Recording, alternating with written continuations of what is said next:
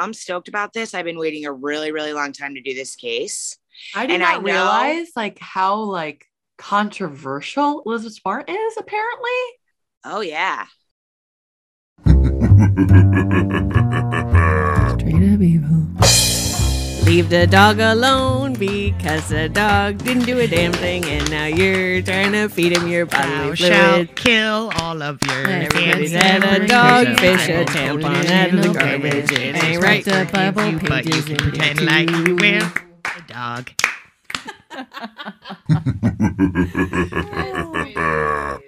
Wow. It's Elizabeth. There she is. Where That's a is she? She was She's very kidnapped. We didn't know what was gonna happen, but then light, she was Dale. on the place. Don't know. Smart. Hello, everyone, and welcome to another episode of Straight Up Evil. My name is Jocelyn. I'm the brunette. We've got Katie. She's the redhead. Hello. And we have Carly. She's the blonde. Hiya. This is a very special Katie episode of Straight Up Evil. Quinny, how long have you been wanting to tell this story? Oh my God, for so long I've been wanting to do it. If you are anyone that studies true crime and loves true crime like we do, this is a case that cannot be it's it's on the list. Man, Cannot be It's just- denied. it's a miraculous, uh, amazing, rare story. We we hardly ever get to talk about people that actually survive their Mhm. trauma, their For real. their traumas. Is this your first survivor, Quinny? I think it might be actually. I love it. We're talking about Elizabeth Ann Smart. She was kidnapped when she was 14 on June 5th of 2002 by a man named Brian David Mitchell from her home in the Federal Heights neighborhood of Salt Lake City, Utah.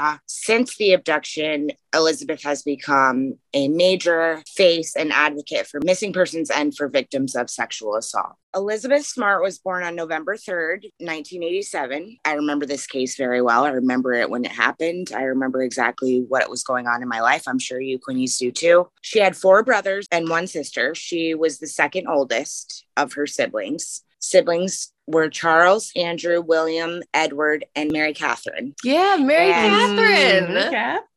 Okay, and this is so funny. So this is one of my connections to this case. So Mary Catherine, her sister, her name is actually spelled like the way that my name technically should probably be spelled. So my mom named me Mary Catherine, but she named me Catherine with a C, and then she gave me the name Katie, but named me Katie with a K. Mm. So for my whole for my whole entire life, everybody's like, "Oh, so you're Katie with a C?" Like, you know, and I'm like, "No, it's Katie with a K." And they're like, "Oh, so then you're Catherine with a K?" And I'm like, "No, No. it's Catherine with a C." So it's just funny because her name is actually spelled the way that mine technically should be spelled. That's funny. Mm. So Elizabeth's family, they were devout Mormon family. They were upper middle class. They attended the church, obviously, of Jesus Christ of Latter-day Saints. They were avid members. Elizabeth did live like a rather sheltered life. They had movie night and just like talked about God and Elizabeth played the harp and she was good in school and soft spoken and like they just had this quiet, pretty sheltered life they, these parents provided Mhm. for their kids. Lois and Ed Smart are her parents. I can't hear the name And- Lois without thinking of Family Guy. Lois. Oh my God. Like I don't Always. know. It's like imprinted. 100%. Her haircut So is even kind of similar. yeah, It is. I love it. She att- she was in middle school. She attended Bryant Middle School. Like I said, she was smart. She was good in school, but she was a little shy and timid. She was more quiet and um, soft spoken, and she was really good at playing the harp. She'd been playing the harp since she was literally like a little baby. I have to say, it is incredible to watch. I'm Like just watch so- Oh someone play the harp. It's just I'm beyond. so jealous. I wanted to play the harp since I was three years old, and I'm like, she's doing so good. And she was so young at the time. Like, it is Yeah. not easy. She's doing really well in those videos. It's like I feel like I could be hypnotized by someone Yeah. just playing the harp. Like you can't stop watching it. It's amazing to It watch her do it. On June 4th, 2002, this is the night before the kidnapping, Elizabeth Smart's grandfather grandfather had actually just passed away, Lois's father. He had just passed away a couple days prior to this. They had had a funeral, and Lois has, was cooking food in the kitchen, and she's doing her thing, and she burns some potatoes. This is why when someone passes away, just send food. Just send a Like, huge seriously. quantity of food. anything. because And- then you're not even they're not even thinking about it. They can just Exactly. eat it and it's over with. Oh, seriously. And it just shows her character too. It shows the mom's character. Like, I just empathize with her so much in this moment. Like, it, it almost reminds me of you a little bit, Quinny, because it is. It's like in that moment of something like that, like you just cook. Mhm. Yep. You just cook and it just She's taking it care of her kids and her family. and you're Just just do doing the damn thing. Yep. Mhm. And you're just getting through it, man. You're just living. But exactly. So she burns his potatoes. It fills the kitchen with smoke, right? So she has to crack the window open in the kitchen to let the smoke out for these potatoes. Okay. Now, this is a rarity. They always had their windows locked. They had an alarm system in their really big house that they have out in the mountains. They leave the window open. June 5th of 2002, the next morning, it was actually just a few days before Elizabeth, she was 14 years old at the time, was going to graduate middle school. So she was like about to graduate and go on to like her freshman year or whatever. In the very early wee hours of the morning, we're talking 1:45 fish, 2 a.m. Okay. Elizabeth is woken up in her room to a man standing above her, and she hears a voice saying, I have a knife at your neck. Don't make a single sound and come with me. Her younger sister, Mary Catherine, was actually sleeping in the bed next to Elizabeth Smart. They had two little beds in the room, and Mary Catherine is next to her, and she is awakened as well and hears this going on. But startled, she does not move, you know, out of her bed. She's pretending to be asleep. And this man is pulling Elizabeth out of the bed and he starts to get her ready. He brings her into the closet to get her dressed. And he's saying small things to her. We are unclear still exactly the things that he said exactly to her. I mean, we can probably assume he's threatening her in some way. He's threatening Definitely. her. Family. Mary Catherine claims he says some things that she heard him say something along the lines of ransom. Mary Catherine, terrified, gets out of her bed and she actually goes to go get her parents. Well, when she goes out the hall, she actually almost runs into them. Like he's actually leaving with Elizabeth out of the house down the hallway in front of her brother's room. She gets scared. Look, poor little Mary Cat, nine years old, little Mary Yeah, oh my God. She gets scared, goes, runs back to her bed, and she stays there, terrified. In fact, she actually might have hid, but she stays in, back in the room for a little while. Finally, it's around 4 a.m. that she finally goes to her parents and tells them that Elizabeth has been taken. And at first,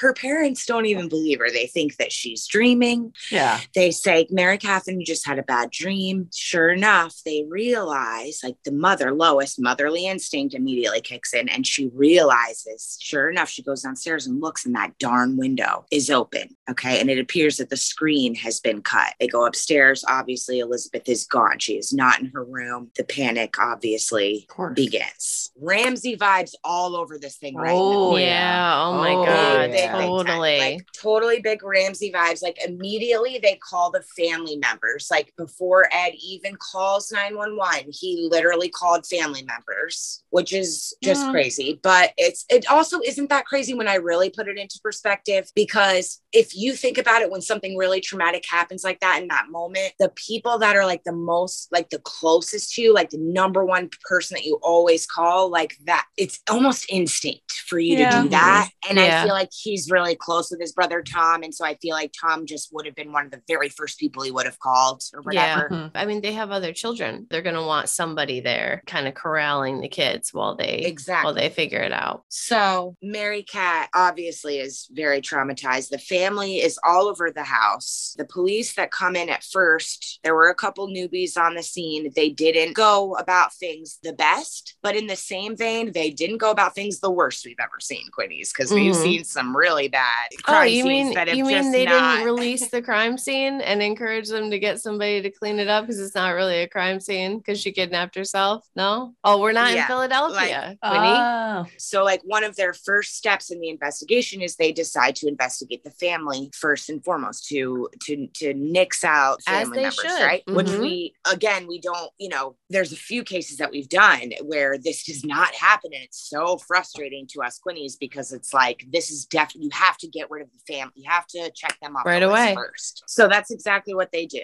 They do polygraph tests across the board for all the family. So th- this obviously was all over the media. It was a huge media frenzy. This is one of the biggest stories over the media ever. And it was all over the news. Is Um, Ed the one who fails the polygraph? no, Tom does, his brother. Tom does. Mm. Okay. And it comes back inconclusive. So he didn't fail it, but it came back inconclusive. Now, Mhm. he said that he hadn't slept for four, he hadn't slept for four or five days Right. because they've been searching for her. The search parties were massive, you know, hun- hundreds to thousands of people a day searching for her. The uncle also was actually a journalist. Tom is also a journalist. And so he knew the importance of getting the her out into the media and getting it out. Mhm. So he was also very much the face for the smart family. Like he was very much like sort of their advocate for really like getting her publicity out there and just getting the story out there. He was very so he was exhausted. He was absolutely exhausted. All of us couldn't share the same feeling about journalists. However, um, I do believe some of them have some decent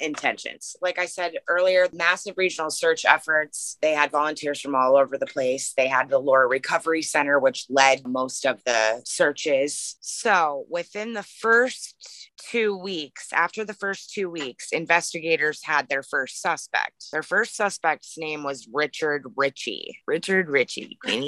He did have a criminal history. He had like a couple robbery charges from robbing the Smarts house. Yeah. This dude, he Okay. does not he does not do himself any favors Not at all. Even when the police talk to him. And you do, you start to feel for him after a while because he's not involved, but like, damn man. Exactly, same Quinny. I start to feel a little bad for him for sure. The Smarts had actually hired him to work on their house for a little while. Oh, okay. Is this like a theme? Like, is this a thing that you guys do? And the Smarts are like, oh, I mean, yeah, we've hired like a few people like to do some work on our house before. And the investigators are like, oh, okay, well, that's a whole, you know, that's a whole different ball game. Did he did they like just find him off the street or like did he come with a contractor, gotten some references or like was he just like a random dude who like I think he was legitimately a handyman. okay. I think Yeah, he he was was a like he like yeah. he was He known was like actually whether or not he worked for someone or like had any legitimacy to his business, I don't Oh, know. okay. But I think he was a known handyman at like an odd jobs guy. which Ed Smart had a tendency to kind of do this, like where he Sure. would just ha- hire like an odd job guy. This is like kind of, it's just like, I don't want to bring up Israel Keys, but I'm telling you right now, these this is just how they get into the house. My absolute favorite thing is almost every episode, almost, not every, but almost. Jocelyn needs to bring up Israel Keys. And it used to be aliens. Aliens hasn't happened No. in a while. get this the investigators even fly in a specialist from Virginia. Okay. So this profiler comes in. This is what the profiler said early, early on, Binnies, and just shows you. Okay. I don't want to bash a bunch on the police in this case because, like I said, they actually did some things okay. Yeah, but, but, then like, there's just these know. other, we know that there's these other moments where if they would have done their shit properly, like she probably wouldn't have been gone for that long. This is about three weeks into her being missing. This profile is released to the FBI. Most likely a sex crime, a surveyed location. Mhm. Okay. So, like where they took her from is has obviously that somebody is familiar with that and has been watching it. It's a predetermined place. So, like where they brought her is like they already have this planned out. Like it's Mhm. already planned. It's it's premeditated. The person is following media coverage. It is not random. And again, the specialist said like her first question is who made contact with them and like what other handymen like did you have in your house basically. Early early on in the case right away. But for whatever reason these investigators were so set on Ricky Ricardo over here.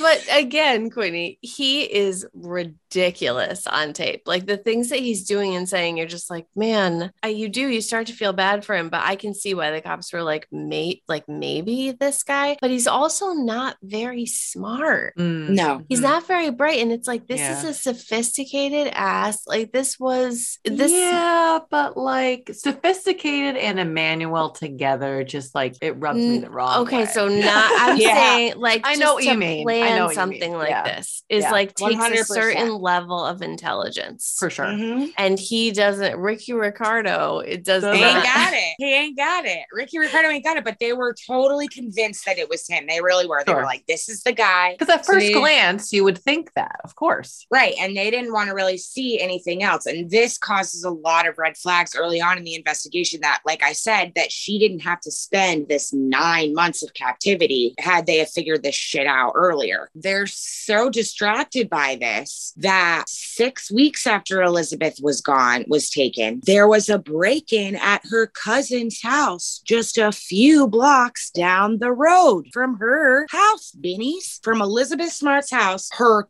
cousin's house was broken into. They tried to crawl into the window, Benny's. They couldn't get in. They when they crawled in the window, they knocked over a picture. The picture was knocked over and they got scared and they ran away and nothing happened. And Well, wasn't the, cousin like the same age or almost the same Yes. age as Elizabeth? they thought it was just a random break-in that had no affiliation I with mean, that whatsoever. Come Quinnies. on, though. Did not even affiliate it. Six weeks i separation. mean ah because they were so distracted. And guess what? No. While that happened, Ricky Ricardo was in a cell, Quinnies, because they had gotten him arrested on a probation charge and they had him in jail. And this cousin is getting broken into, her house is getting broken into while he's in a jail cell. A couple little mistakes that they were making, to say the least. but it fits their timeline right? That it's not related if he's in jail when it happens. Obviously if this happened again and this guy is locked up you have to look into alternatives right? In August, Ricci actually collapses in his jail cell and actually has a brain an- aneurysm and like dies. And his wife swears that it was due to the stress of like the case and like him being blamed for it and so on Mm. and so forth. Right, but because he she alibied dying him for that Oh, night. one- she was saying, "No, he was with me. the That's whole it." night. They have leads, but not really. And this is the months, you know, four months go by, five months go by, Quinnies. And, you know, they have these leads, but not really. And they're keeping so quiet again. And we see this time and time and time again. The cops don't want to talk about it. Because they don't want to show their hand that they have shit all. On October 12th, Mary Catherine comes forward with some pretty vital information. When the psychologist and the investigators took Mary Catherine's statement in the beginning, she claimed that the person who kidnapped her sister had on a white shirt and a white baseball cap and that he was carrying a gun. But we later find out that these things were not actually the case, that he wasn't carrying a knife, not a gun. Well, psychologists say time and time again when they interview children that have been in a traumatic, scary, traumatizing situation, at first they'll block some things out because they're so afraid. They're so scared that that first interview is like they'll block some things out or forget to mention some things because they're just a child with a little racing mind that's so Mhm. And they don't right. I'm sure we've all experienced this, Quinnies, where like you recognize someone, you don't know where you recognize them from, and you cannot figure it out, and it's driving you crazy, and you'll sleep on it for like a Mhm. few nights. Oh my God, it's fucking Billy Bob Joe John from South Carolina. Like It- literally, that's so just- important. That's so important in this too, Quinny, because this comes up all the time. I feel like in the story of people being like, "Oh, well, why didn't she remember until then?" or "Why didn't she do this or that?" Like, exactly. Have you ever just like forgotten a word and can't remember the word? It's on And the tip of your tongue. and you just can't and like you just can't remember it. and then out of the blue you remember and it you why wake up. for no reason like it's Mhm. there's nothing there's no logic to it you just remember when you remember she was nine years old Right. like it's just it's how it is 100%. man she tells these cops this. She says, It's Billy Bob Joe, Jimmy John Joe James. No, it's kidding. jimmy john joe james I know who the guy is. It's this man, Emmanuel. You know, she says he worked for my dad. They're like, oh, thank you. And they're like, oh, but we can't take,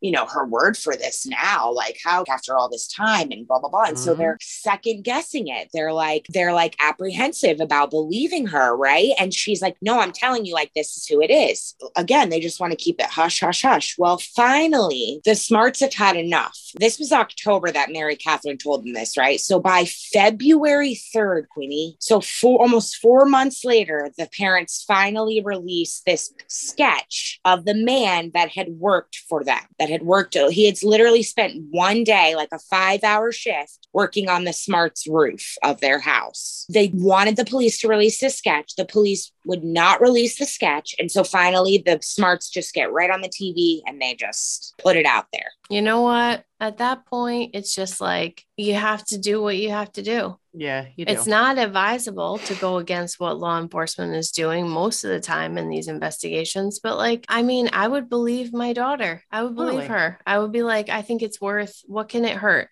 We have no one else. Ricardo's dead. The police are also pressuring them to be to declare Elizabeth legally dead. They're being yeah, I pressured to be like, that. people are expect them to just give up. And you know what else? Their daughter has named someone that they've seen, they've interacted, they've had in their home. It's not like she was like, oh, I think it was that guy we randomly saw in the corner at that bank that one day, like picking Right. a dude they out have of the contacts blue. with him. Like Right. they, it makes, it could make And sense. just a couple months before June 5th, when Elizabeth Smart was kidnapped, Lois and the and the kids were out shopping downtown in Salt Lake City, Utah, and they ran into a man who was calling himself Emmanuel. And they meet him on the side of the road. Okay, I see it as don't fucking do this ever.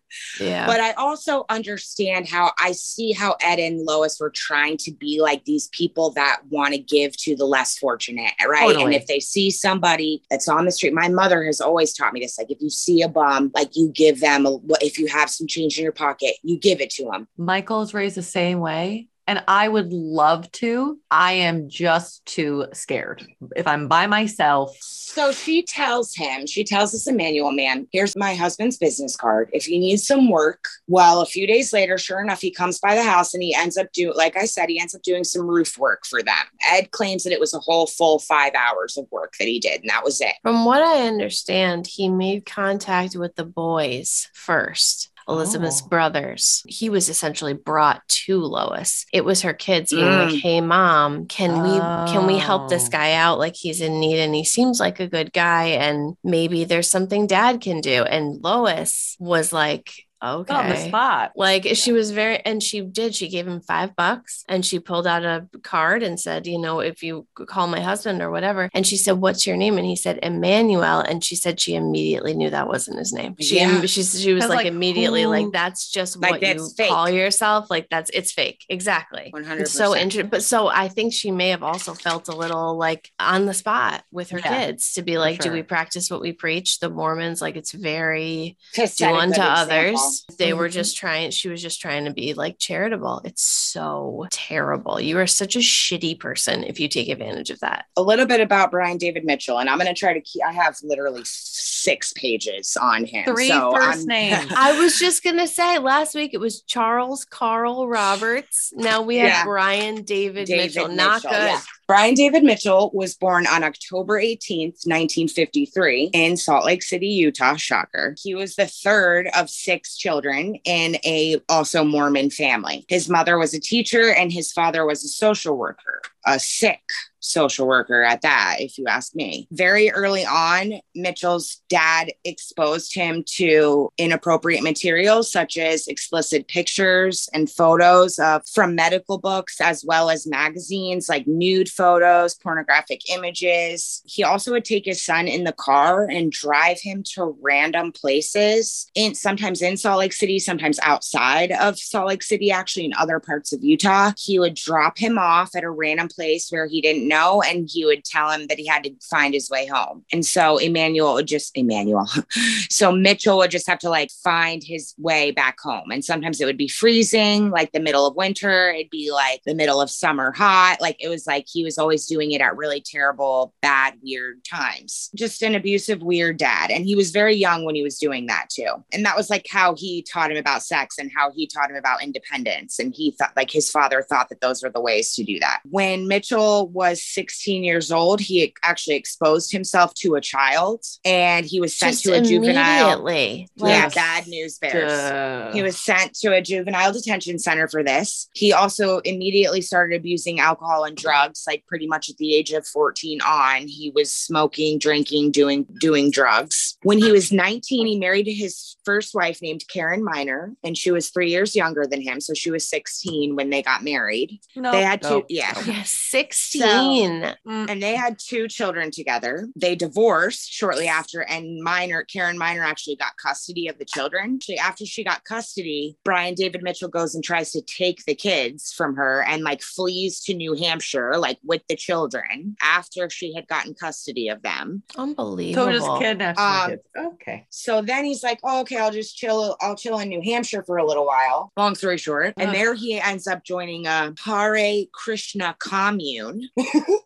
yeah, with the him and the Beatles. decides to come back to Salt Lake City, and his brother actually tries to help him get sober because his brother had actually just gotten back from a mission. With the the kids. he Mormon- still has the kids. Nope, kids got the kids went back to their mother. He Okay. stayed in in New Hampshire. Then gets bored in the commune in New Hampshire, Okay. and he comes back to Salt Lake City. Brother, his Okay. brother tries to help him get sober. Then he marries his second wife, Debbie. Don't have we don't have a last name for Debbie. Don't know why, just don't have it. So it's not a thing. Oh, Debbie I can't has imagine why she wouldn't want to identify herself. no.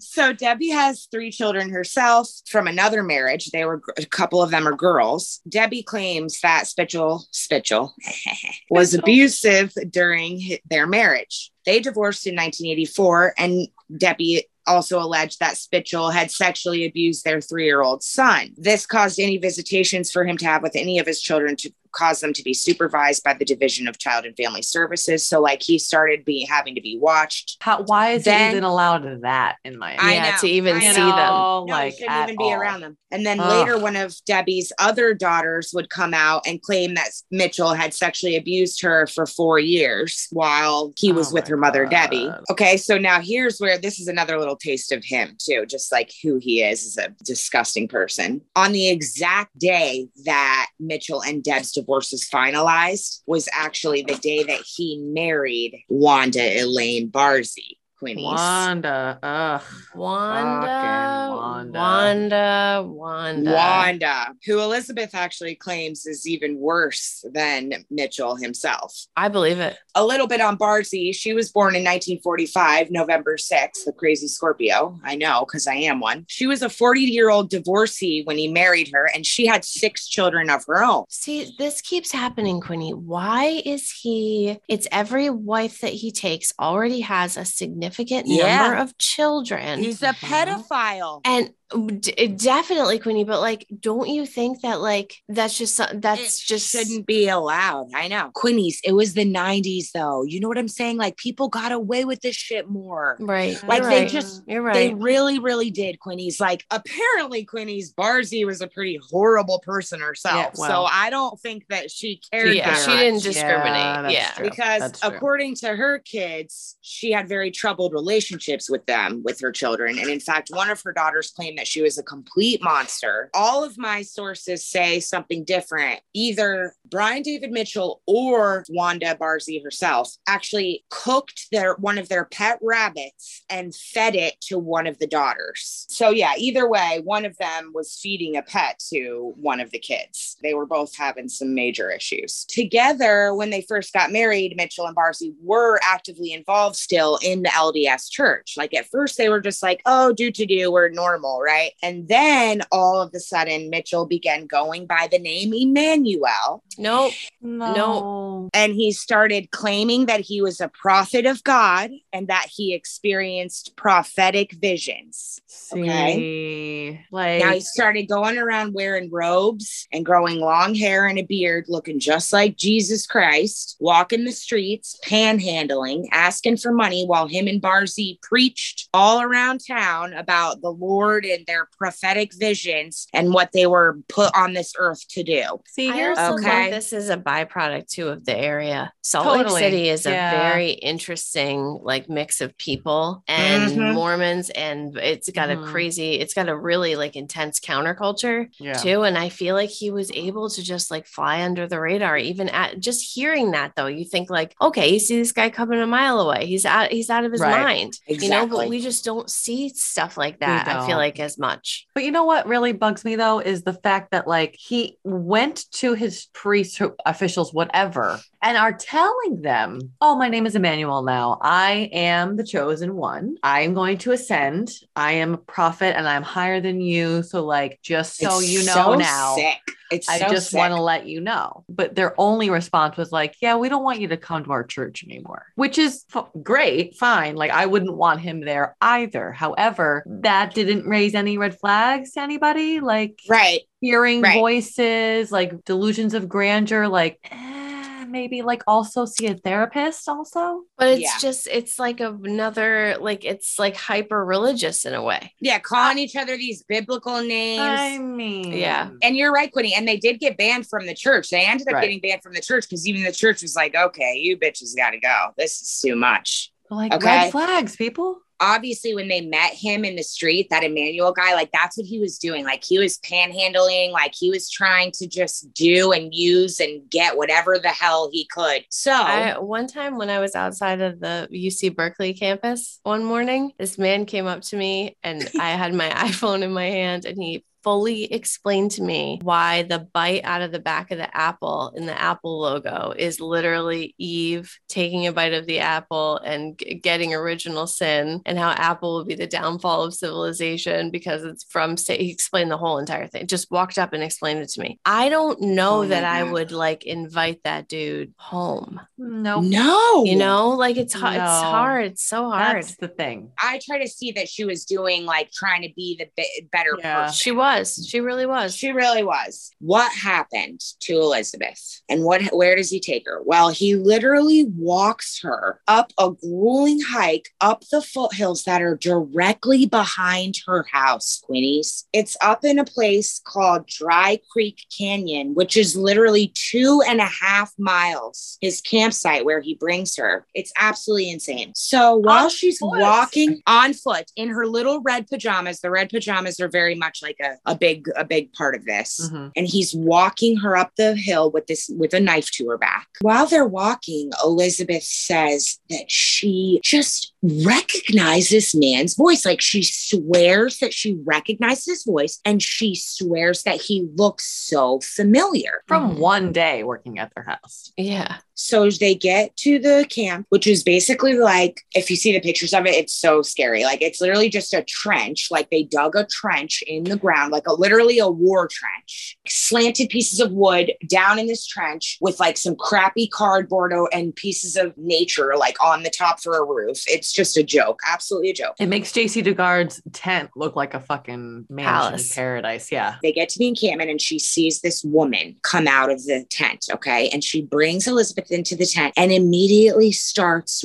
washing her off. Okay. Like sponging her down and makes her take her, is making her take her clothes off. Okay. Mhm. And Elizabeth says, I don't want to take my clothes off. She says, You can take your clothes off, or I'm going to make Emmanuel come in here and rip them off of you. She tells Elizabeth that she's cleansing her. Okay. And that she has to wear these robes. I know it's so disturbing. Like it seriously makes me feel so uncomfortable. She says, I'm preparing you for a ceremony. They go out of the tent. There's David Spitchel Dickel, and he stands there and he actually marries them. He performs a ceremony where he actually marries himself to Elizabeth. marrying a 14 year old girl who is being Yep. held captive and doing it yourself. You are now the priest, the husband, the captor, the abducted, like all of these. Like it's just so sick.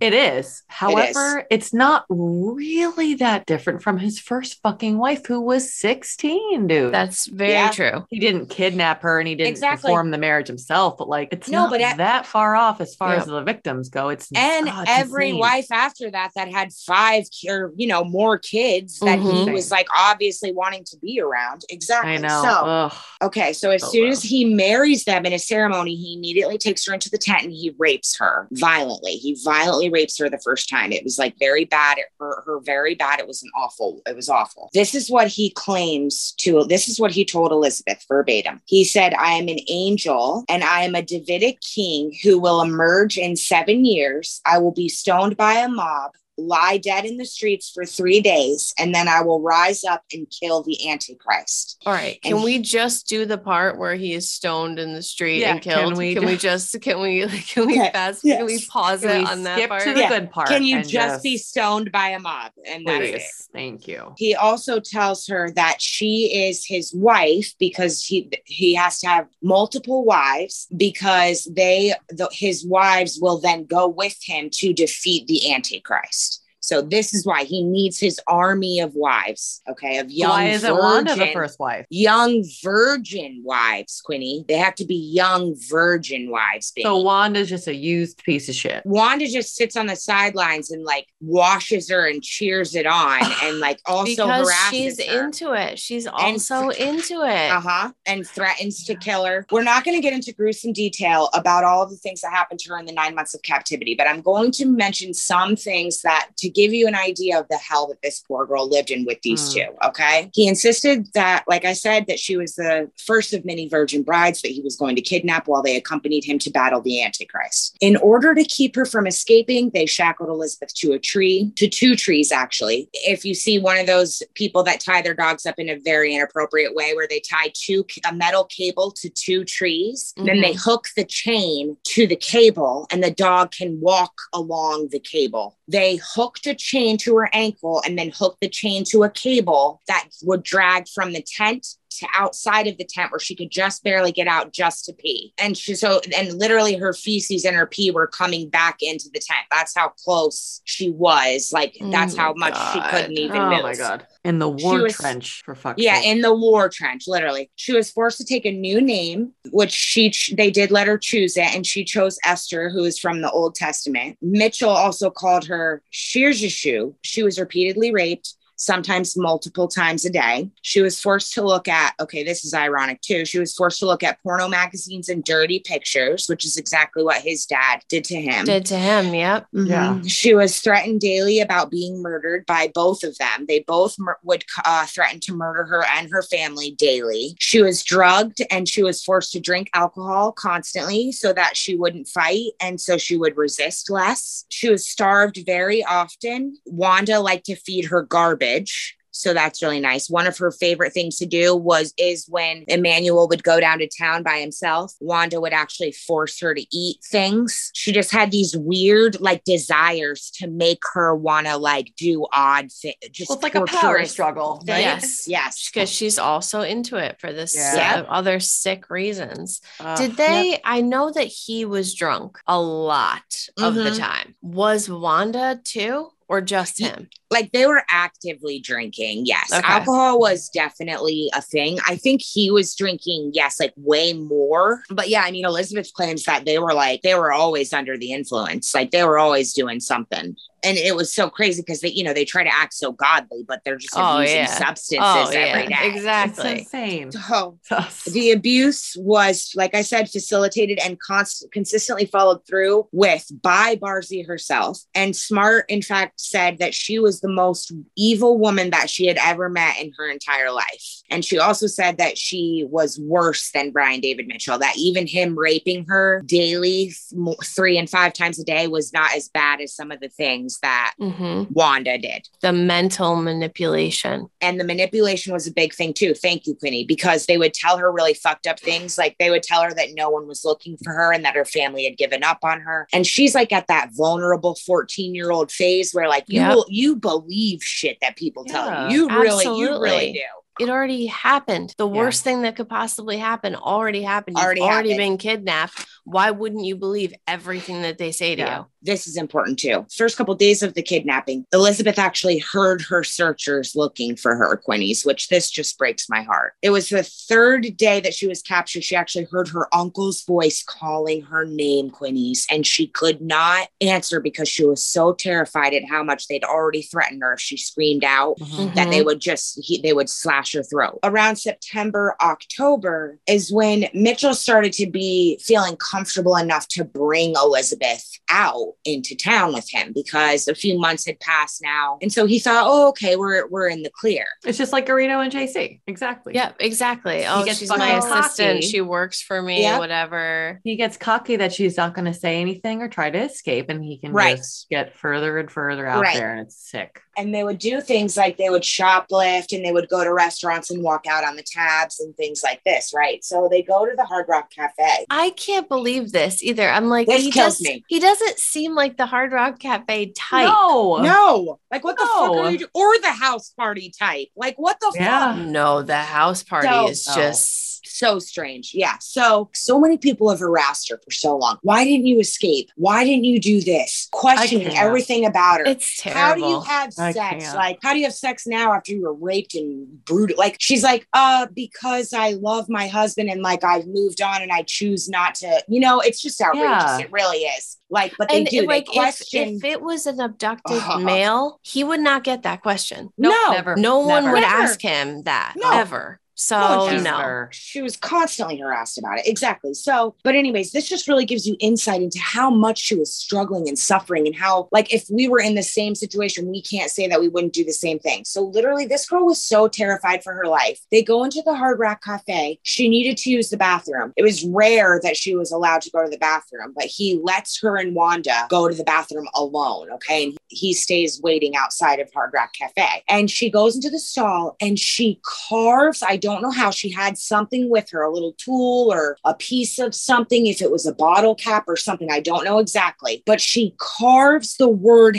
help into the side of the bathroom stall in the Hard Rock Cafe Quinnies because in her little 14 year old head, she thought maybe someone will see it and they'll maybe take it seriously and they'll think that it was me and they'll try to help me. Okay. And it just shows you like she was so naive and like so Yeah. sheltered. And it's like, even if she could escape, like she was not a stupid girl by any means. No. But like, even if she could escape, like she didn't have a way to figure that out. no. Like she was not she's able 14. But yeah, they were literally saying, So- "We will go back and kill your family." a couple months shortly after that, they go to this house party because apparently Emmanuel, while Emmanuel and Wanda are panhandling, they meet uh, some people that think that they're eccentric and interesting. And this Ugh. girl's having a housewarming type party at her house, college student. I feel like we have been at this party legitimately. Yes. oh, 100%. Like not the party that Elizabeth Smart was at, but, But like we something have been like at a party this. like this with a bunch of artists. Things are getting weird. You don't know what's going on. It's a li- the vibe is just kind of like You who the see a hell.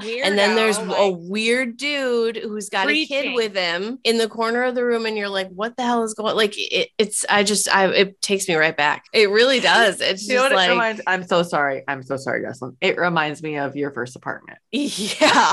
Oh my exactly. God, 100. Exactly. No fault You of yours. what the no fuck is fault of going yours. On. like, You I don't so know. many- There's- who are these people? I don't. are the- I don't know. Somebody They're that came in. kumbaya in a Something circle. is Fucking- going down over there. Yeah. And Never do this. Never, Never. do this. They're never weird and No. cool. No, They're just no. weird. they're just weird. But again, it's just more like dangling Elizabeth Smart in everybody's face. Like she was literally right there under everybody's nose in the middle of Salt Lake City, Utah, and nobody even knew it. And it's just absurd. It's absolutely freaking absurd. Mitchell decides that they want to maybe start to make some changes. Like they maybe need to, they maybe need to make a move. Like it's time to maybe, you know, go somewhere different. So they're going to go to the library to research some maps and to look at some maps and to try to figure out like where they think they're going to go. They're thinking California, but they want to go check out some maps and kind of see, you know, how the wilderness over is over there and like get a vibe for things, right? So they go to the library. They're all covered in robes and veils, all dressed in white, right? So they really stand out. Like they Yeah, it's not a good disguise. no. And one of the patrons at the library is like, okay, this is a weird situation. I'm concerned. I'm going to call the police. And so she calls the police, and, a, and an officer comes and invest. It's actually an investigator that comes. And he's talking to Emmanuel. And he's like, oh, what's up? And Emmanuel's like, oh, this is my daughter. And we're doing, you know, we're just doing some research and we're sitting here. And he's like, the investigator says, well, we're looking for someone right now. And uh, we're looking for a girl. You know, is there, do, would you mind actually if your daughter just took her headscarf off, like so that we could just like see her? And he completely insisted he cannot do that, that it is against their religion and that he cannot reveal her face because women in their religion do not do that. This investigator is really pressing him, like, ma'am, are you okay? Elizabeth claims that, like, during this time, like, Wanda was Barzee is literally squeezing her leg, like, under the table. And so she's totally scared and, of course, is a mute and doesn't say a word. And the cops trying to ask her questions. And again, Mitchell interrupts and says, you know, she can't talk. That's also against our religion. Just a master manipulator and turn the whole story around. And actually,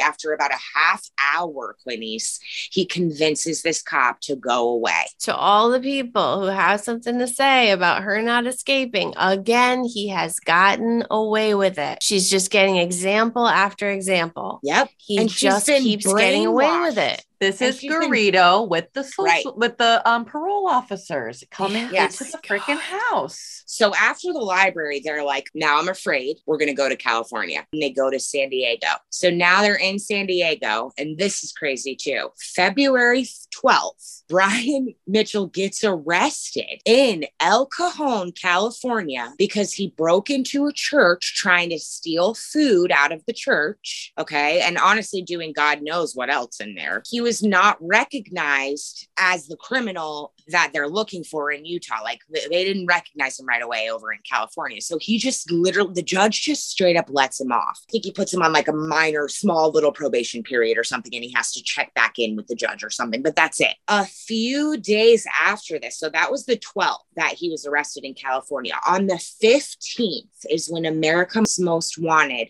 actually releases the story of quote unquote Emmanuel. Again, this is the smart and America's Most Wanted, like really coming together to try to make an effort to get Emmanuel's face out there and get the case more public. We all know that John Walsh is like gonna do whatever it takes Mhm. to like find a missing person and to put it all over the place. John Like, Walsh 2024.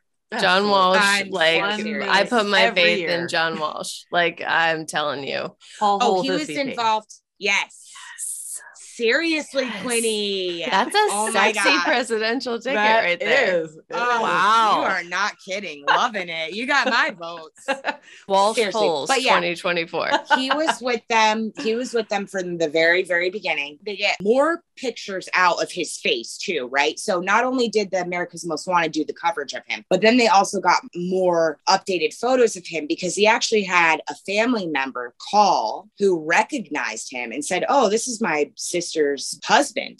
creepy ass husband because he used to be clean shaven, looking clean cut. I think when he worked at the Smarts, even come to think of it, he used to be clean mm. cut and clean shaven, but now they're getting now they have that. Right. He's got a huge beard and whatever at one point Yeah. and long hair, but then he's also total. So he is. He's just like a shapeshifter. He's like fucking all over the place. Exactly. They're in California. And Elizabeth's like, you know, he's so into himself and really just in her head, she's like, he's so into himself. He has all these prophetic visions. Like, maybe I can convince him of something. And this is such an incredible part of the story. So Elizabeth says to Brian David one day, she says, I know that you have all these visions from God, and I I don't have those visions. But do you think that maybe like God might wa- have a vision for you and he might have something that he wants to tell you. Maybe we're supposed to go back to Salt Lake City, she says, because they had been talking about going to all these other states. And in Elizabeth's head, she knows that if they go to another state, like she's never going to see her family again. Like Yeah, that it's it. it's over. it. It's over. And so she's like, this is this is my last chance that I had. So she literally like somehow manages to manipulate him the way that he had been manipulating her for these nine months, little Quinnies. She somehow manages to manipulate him and convince him that God is giving him a vision for them to go back to Salt Lake. And he wakes up the next day and he's like, We're going back. She she outsmarted him. It's amazing. Then he starts, then they change their look dramatically, right? So they go from wearing these robes and these veils and being completely covered and you only see their eyes. So they move back to Salt Lake City, Utah, Quinnies, and they've got Elizabeth Smart in a gray wig and a pair of sunglasses, Binnies. She looks So she- ridiculous. She, Yeah. looks like Right. when you dress up as an old woman as a kid.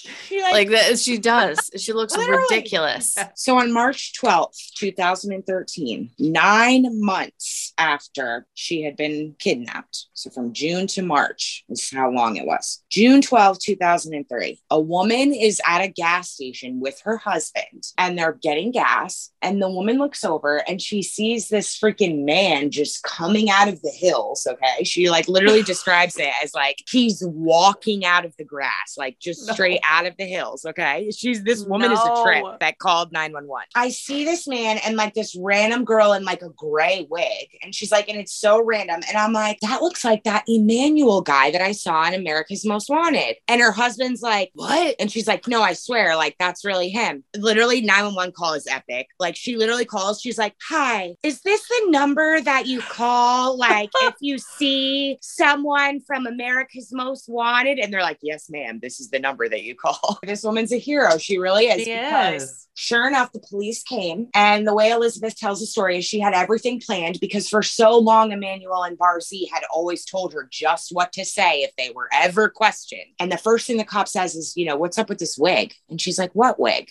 I just got this feeling, like this gut feeling that I just couldn't stop asking her questions. And he's like, and I felt like I just needed to pull her further and further away from the two of them. This is the And same thing as the woman who spoke to JC, Carly. 100%. She just Yes. was like kept asking her questions because she just knew, like, no, I think Yeah. I need to get more information. Yeah. And Elizabeth lies and he asks her again and she lies and yeah, exactly. And Same she- like and- JC. Exactly. Yep. He pulls up a picture of Elizabeth Smart and he says, I, I think this is you. And she literally says, eh, her exact words are, if thou sayest. So that was the 12th. On March 18th, Mitchell and Barzee, so they were arrested. And a few days later, they were both charged with aggravated kidnapping. Aggravated sexual assault, and they were also charged with aggravated burglary as well. Oh, shocker, because they were just like robbing mad places, breaking Right. mad Oh, places oh. Right. another reason we could have a whole second episode would be just on Mitchell's trial because it was Oh. um, it was totally dragged on for years and years and years. I think seven years it dragged on. It wasn't until 2010 that he finally had a trial, and the reason for that is is because they kept trying to say that he was not mentally competent. Quinny's, did you watch the His fucking questionings of him? No, Oh, I my didn't. god, Quinny, his interrogation or Yes. When he's in the full green suit, Yes. get thee behind me, Satan. He keeps Yes. saying it, And throwing like- his hand back and throwing his hand back. And No, they're I like have not trying to like oh swat at things in the air that are not there. It's like a bad movie. having these crazy outbursts in the middle of Mhm. court, like just totally. But then when he would go back, he wouldn't act crazy. For years, this goes on and on about them going back and forth arguing over whether or not he's mentally sound. Okay. They had all these specialists come in. Some people are like, oh, yeah, he's totally fine. Other people are like, yeah, this guy's cuckoo for Cocoa Puffs. They did the same thing with Barzee. They did the same thing with Barzee. I think Barzee, they actually ended up being able to medicate her. And she dropped But- the act after a little while. Yeah. After a little while, she started copping to things, and you know, mm-hmm. again, she she did not stand by fucking She didn't stand by her man. Mm-mm. 2010, Benny. She was found in Ugh. 2003. It's crazy. Finally, he was ruled competent to stand trial. On December 10th of 2010 is when he was convicted for her abduction. He was sentenced on May 25th of 2011 with two life sentences in federal prison without the possibility of parole. So he's ain't going nowhere. Which is interesting Bye. because if he had just kidnapped her in Utah and stayed in Utah and not taken her across state lines, he might be in a state prison and he might have better chances of clemency and all the things. But he's, And you're right, Quinny. He's in federal prison. He's he's not going anywhere. Barzee was actually, she got pardoned because the board had failed to give her credit for time already served in federal prison. So she actually only spent nine years in prison. And when she was 72 years old, she was released. She is on parole for five years under federal supervision. And she is a registered sex offender, but she straight up lives in Salt Lake City, Utah, free, Quinnies. And Nice. guess Yeah, what? she's around. Yeah. She lives next to a school, Quinny. She lives next to an elementary school. She can't. You- There's no you. You can't live fuck? within. You can't be a registered sex offender list. and live within a certain radius of a school. The Utah state allow- disallows you to go on the property, but they cannot prevent them from living near the school in Oh, Utah. Wow. Oh, Yeah, okay. Well, 'cause I looked it something's up. got to go here. No. Yeah, there's no restrictions in the state of Mm. Utah on how close to a school a pedophile can live. U- Utah listeners, What the hell? what the hell? Can we get like a? Can you get? here? Can somebody get some shit going over there? Like, are you kidding me? some years later after elizabeth was rescued she went on a plane to go somewhere she was sexually harassed on the plane by a man okay she was sitting next to a man in the plane and she woke up to him rubbing her leg Nope. softly caressing her Mm. leg when I went to visit Jocelyn in California when she lived out there. I fell asleep on the plane. Okay. And this was probably, this is probably four years after that, maybe a few years after that happened to Elizabeth. Okay. I was sitting on the plane on our way to California to see Quinny, and I woke up to a man fondling my knee. No. Okay. And I looked over and I said, um, excuse me, were you just touching me? The man just turned away, refused to answer me, didn't say anything to me. Now I was kind of out of it because I fell asleep and I was also kind of shocked and scared and didn't Well, even yeah. really believe that it was really that it had really happened, Quinnies. So I didn't really say anything else about it after that. But then years later, did I find out that Elizabeth Smart was also fell up on a freaking plane by a creeper knee rubber. And I seriously think that there's a fucking watch out for the knee rubber on the planes, Queenies. I'm Okay. telling you. I'm sorry. And you just sat, you had to sit next to him for the rest yeah, of the I fucking sat next flight? to him for the rest of the flight. Yeah. No. And and it's the same flight that also shit her pants too on that flight. And I'm pretty sure that the fucking smelly leg guy smelt the poop. And you know, karma's a bitch. She had to go commando off the plane. and the guy probably. Oh, he smelt it. No, he did. She had to cross us to get out to go to the bathroom to change her underwear. Okay. In the aftermath of all of this, after all of this, Elizabeth Smart ended up becoming an amazing. I mean, she's written books. She's a huge advocate. Has her foundation. Yes. Oh my She's God. great. She does a lot of good stuff, and it's amazing to watch her grow. And it's amazing for her to just live her best life and like not let anybody get her down. And she's also does not let this like define who she is. And I just admire her so much for that because I think it's a really beautiful quality to like just get on an interview. Oh, how, was it like to do this and this and this and this? And you're just like, no, I want to talk about like my children and like my foundation and like my life and not Mhm. about freaking Mitch and Wanda ditchel bitchels, you know? Yeah. Like seriously. Wow. I'm glad I I'm glad I finally got to cover her Queenies because she's Wow. like someone I've been wanting to do cover for a long No, time and such a wow. So and I admire her. I really do. I truly admire Yeah. her. John Walsh, he describes the day that she came home when she saw her parents. And it's so cute because he literally starts crying. And literally, I started crying seeing him cry because he's like, Mhm. We don't see this. We see it so rarely that when you actually get that moment of her being back, like in her father's arms, Mhm. it's like the, he's like, literally, like, this is why I do like what I do. And I'm just Yep. like, okay, John. Quinnies, we got any final thoughts about Elizabeth Smart and her her brave story, her unbelievable story in a lot of ways? What do we think about crazy people who think that she went willingly, that it's an inside job with the parents? I have You've so seen one too many Mel Gibson movies, Liam Neeson movies. Like, take a breath. I did not know that people felt this way until like researching this case. She gets a lot of hate, I did not realize. like a lot. She really does. And it's really bullshit. They're like, oh, you're telling me that you went through all this quote unquote horrific sexual abuse and Yes, you were tied up, but you were strength. you're clean in every video. You're wearing perfectly white clothes in every picture.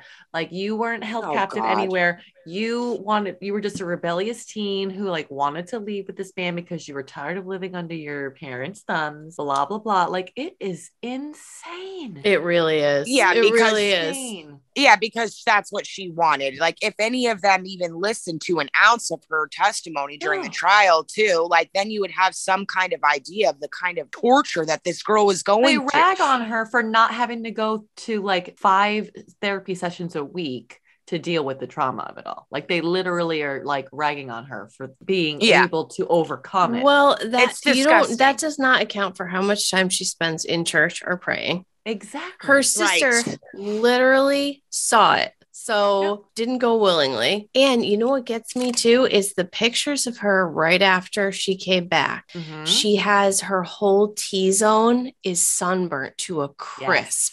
And it just reminds me of a child, like a toddler who does not have enough sunblock on, and you can see them burning. And it Yep. immediately you go like, "Oh man, you got to put a hat on, or you got to Yeah. get like you got to do something." Yeah. And it just screams neglect to me. Held against her will, no one was caring for her. Like it's just, it's it's literally written on her face. Like no. When her father came out in 2019 as a gay man, Mhm. that apparently added to like how fraudulent the whole family is. People, like, what is wrong with people? Like, what is wrong? I don't see how the two have anything to They do have with nothing to each do other. right. Right. They don't. Nothing. Yeah. I do have one question though. Apparently, the sc- the window screen that he went through, they say that it Looked like looks it was from the inside. Yeah. Yeah. So, like, what do we think about that? That People like, were trampling through that crime scene. You Yep. don't know what was what. You don't know, Exactly. like, right. you don't know if somebody was like, oh, there could be, they could be a rookie officer being like, we got to take the screen out for what, And like, what were. you, Right.